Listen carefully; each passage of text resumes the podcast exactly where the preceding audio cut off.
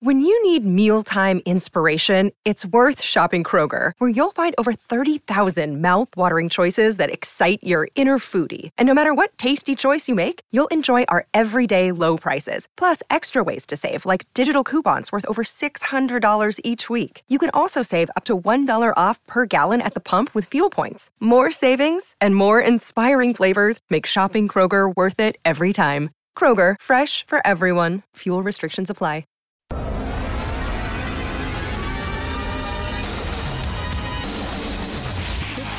To McDavid. Score! Nugent Hopkins did not like that hit on Kailer Yamamoto and lands a clubbing right hand that fells Justin Hall. Ryan Nugent Hopkins. Edmonton's home for breaking news on your favorite teams. This is Inside Sports with Reid Wilkins. Brought to you by James H. Brown and Associates, Alberta Injury Lawyers, the heavy hitters of injury law. Rogers Place tonight, we got a game coming up. The Edmonton Oilers hosting the Arizona Coyotes. The Oilers chasing their fifth consecutive victory. The Coyotes will not be going to the postseason, but they were 6 0 2 over an eight game stretch before being beaten by the Winnipeg Jets last night. So they are a, a bit of a dangerous opponent here as the Oilers inch closer towards nailing down a playoff spot and still trying to stay within shouting distance of Los Angeles and Vegas, who are at the top of the division. The only other NHL game tonight starts in a few minutes. It's the Penguins and the Avalanche. It is a doubleheader for TNT in the States, so that's why we have such a late game here in Edmonton. I'm going to transition to the face-off show at 7 o'clock. The uh, puck is not slated to drop tonight until 8:52 p.m.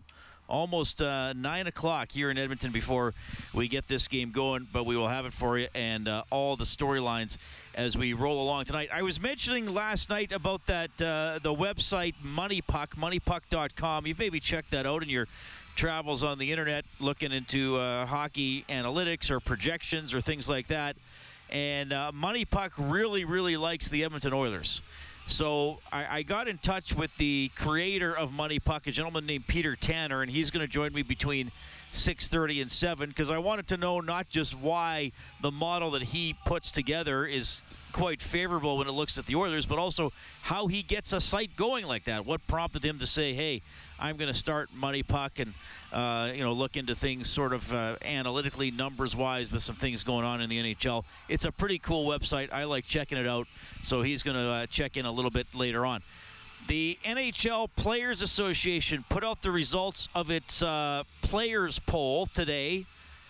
626 players were surveyed, a bunch of topics. I'm not going to go over all of them, but a couple of big ones, and uh, uh, some Oilers players, two in particular. I'm sure you could guess uh, guess who came up in a few of the categories. One of the questions was, in a must-win game, which forward do you think would be most impactful? So, in a must-win game, which forward would be most impactful? 59.3% of the respondents said Connor McDavid. He was the runaway leader there. Sidney Crosby at 11%. Nathan MacKinnon rounding out the top three at 8.4%. So McDavid just under 60%. So three of out of every five players saying, yeah, in a, in a game seven situation, one game to keep your season going, win the cup or whatever, you'd want McDavid as a forward. The goaltender in a sim, uh, similar situation, I don't think this will re, uh, surprise anybody either. And he, he didn't get as many votes as McDavid, but he won by a larger margin. So in, a, in a, if you need to win one game, who's the goalie you want on your team? Guy who has a couple of Stanley Cups, Andrei Vasilevskiy from the Tampa Bay Lightning. Then it drops down to 4.8% at Igor uh, Shesterkin from the New York Rangers. And rounding out the top three, still on, still prominently on this list even uh, late in his career, Marc-Andre Fleury checked in at 40% of the votes. So basically, McDavid and Vasilevskiy, the pick uh, for one guy you want in the clutch in a tough game. Top defenseman of the game, uh, no surprise here, Cale Makar had almost 64% of the vote. Couple other Oilers related categories, or, or categories in which Oilers popped up. Best stick handler, Patrick Kane, now of the New York Rangers, at 46 percent, and then it was McDavid. He came in at 28.7, uh, and then the third place guy uh, dropping all the way down to 3.8 percent is MacKinnon. So uh, Kane a pretty solid win there, and then McDavid coming in at 28.7. the best passer in the National Hockey League. Now, this was a little closer, but Leon Draisaitl took first place in the poll at 25%. Then it was Patrick Kane at 13%. Nikita Kucherov of the Lightning, who's hit 100 points, 10.5%. And McDavid in the top five in this one as well. He was 7.7%. Uh, and McDavid also showed up fourth on the NHLPA poll. Who is the most complete player? Crosby still number one, 30%. Patrice Bergeron from the Bruins, 19%. McDavid fourth at 11%. Aleksander Barkov, the outstanding member of the Florida Panthers, was uh, was third. Now here's another one. Th- th- this is an interesting one to me. Which player do you least enjoy playing against, but would like to have on your team?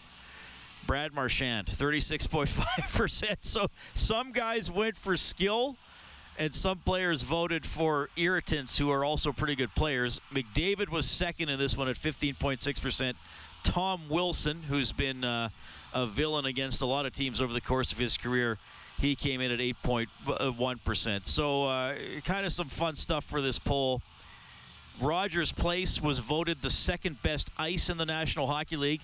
The Bell Center first, 35%. Rogers Place coming in at 14.7%. Another Canadian rink, Canada Life Center in Winnipeg, just over 10%. So that rounded out the top three. They also did, I can't believe I'm even going to talk about this. Uh, they also did some off ice questions, including who has the best shoe game. So they really went. Uh, they, they really went for it here. You know, who do you want in a game seven? Who's the what goalie do you want? Who's the best passer, best stick handler? Oh, and by the way, who ha- who wears the best shoes? Well, the Leafs won something. Auston Matthews had this one, 9.1 percent. Must have been spread around quite a bit. David Pastrnak from the Bruins was second. And uh, Clayton Keller, who you're going to see tonight for the Arizona Coyotes, came in at 2.9%. I, I should have uh, I should have lingered by the Coyotes dressing room as they're walking in tonight and got a picture of Keller's shoes. So fun stuff, and also interesting to see what the players think about their colleagues. And clearly, as no surprise, clearly as you can see, McDavid and Draisaitl very, very uh, well respected around the NHL. Uh, why wouldn't they be? They are the top two scorers in the NHL. So that's the uh, just a quick look at the uh, the fun players poll as we get rolling tonight. Just a one-hour edition of Inside Sports, and then uh, I'm going to head down to Studio 99 during the seven o'clock news and bring you the face-off show from there. You can always get in touch 780-496-0063 and that is the hotline for Sentinel Storage. Shop Canadian, store Canadian. Head to sentinelstorage.ca. All right, so the Coyotes coming into town here, and I, I got to be honest with you here.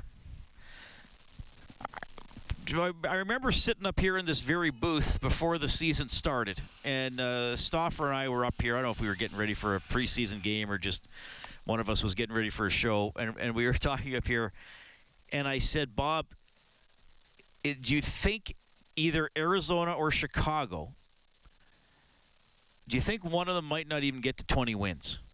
And Bob said, no, they'll, they'll get to 20 wins. They, you know, they might not get much more than that. Well, Chicago has got to 24 wins. They are second last in the Western Conference. And I should say this, like, to not even win 20 games, that's pretty bad. That hardly ever happens. I, I mean, you know, if there have been some bad teams, unfortunately, some bad teams here in Edmonton over the years, in a full season, I mean, they you usually get to at least the mid 20s in wins. Everybody's won at least 20 games this season, except San Jose, who the Oilers beat in overtime the other night. They're 19, 37, and 5. But I would have thought either Arizona or Chicago is going to finish last in the Western Conference. Well, Arizona said not so fast. I mean, they had to start the, the season with almost every game on the road for the first couple of months. So they fell into this huge hole. They, they're not good on the road. They're 7 22 and 8 are the uh, Arizona Coyotes. They are the only team in the Western Conference with single digit road wins and one of only two teams in the league. Columbus only has nine road wins. You know, it, but here's the thing: if if Arizona had scratched out even five more wins on the road, they, they'd still have a, a pretty poor road record.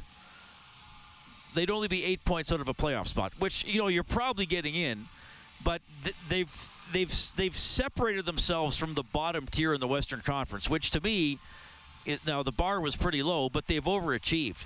You got San Jose 53 points, Chicago 54, Anaheim 56. Arizona has 65 points. Arizona is two points behind the Vancouver Canucks. Arizona is three points behind the St. Louis Blues. Now, none of those teams are going to the playoffs, um, but this this is an Arizona team that the, the head coach has praised Andre Tourigny for the work that he has done and they've taken advantage of home ice at Mullett Arena, which the Oilers will finally see for the first time on Monday. And, and I know what most of you think about it. Why is their team there? Five thousand fans, but they've they've been good. They've been 20, 11, and three at home ice. That that's not bad. Like like I said, if they had a little bit better road record, they they could at least you know have a have a hail mary chance at a playoff spot going into the final 10 or 11 games. So and they're 27, 33, and 11 on the season. So I think this team represents a tougher opponent than the San Jose Sharks on Monday night, and you saw what happened in that game. The Oilers needed a late goal from Mattias Ekholm to tie it, and then they had to win in overtime. Oh, and by the way, the Oilers had to go to video review three times to get goals waved off. I, so that one was fun to watch. Clearly, not a game that uh, was indicative of how the Oilers need to play in the postseason or against better opponents. I think this is a more dangerous team tonight. Uh, I mean, they've their goaltenders don't have eye-popping stats, but they've been pretty solid for them. And here's the thing for Arizona: like they, they traded Jakob Chychrun and they got rid of uh, Gostisbehere. They're still doing okay. Like I said, they were 6-0-2 in their previous eight games until they won in Winnipeg last night. Also, keep that in mind. They were in Winnipeg last night. This is a rare back-to-back. Uh, I, I, can't remember the Oilers the last time the Oilers had somebody in Winnipeg the night before a game. Certainly, you see Calgary, Edmonton back to backs. Certainly, sometimes you see Vancouver, Edmonton back to backs. The only other time I can think of an uh, Edmonton Winnipeg back to back, I guess I don't have to go back very far because it was earlier this season, but it was the Oilers and the Jets. They played here in Edmonton and then went to Winnipeg to finish off a home and home the next day. I know Arizona uh, gained an hour or gained an hour, but that's you know a couple hour flight Winnipeg to Edmonton, and sort of an unusual start time I think for for both teams involved tonight, since we're not going to drop the puck to 8:52 at Rogers Place. So, you know, I, I think being at home, not having traveled, uh, and that kind of stuff helps the Oilers tonight. But I, I do think this is going to be maybe a little bit of a pesky Arizona team to play against tonight. And I know what happened earlier in the season.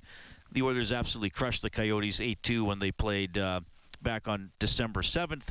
But I think Arizona is, is a bit of a different team than them. And, and I think, again, as the Oilers should be against all teams, they got to be a, a little bit careful taking on this team tonight. Okay. We're going to get to Peter Tanner between 6:30 and 7. We'll get the story behind moneypuck.com. Happy to hear from you as well. 780-496-0063. It's Inside Sports on CHED.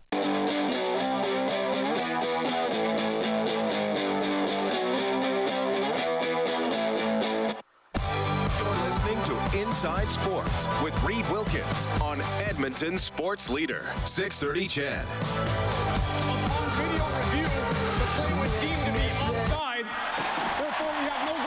A process that we believe in. We spend a lot of time studying what gets called uh, around the league. Um, we ask a lot of questions. Upon video review, there was goaltender interference.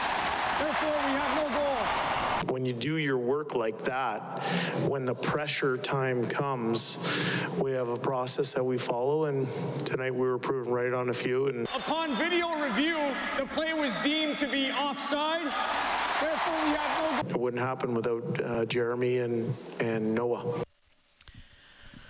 A little bit of a montage from the game on Monday night. Disallowed goal after disallowed goal. Three of them disallowed thanks to Oilers challenges. One of them was uh, an Oilers goal was disallowed because of a San Jose challenge. That was that was just a weird night.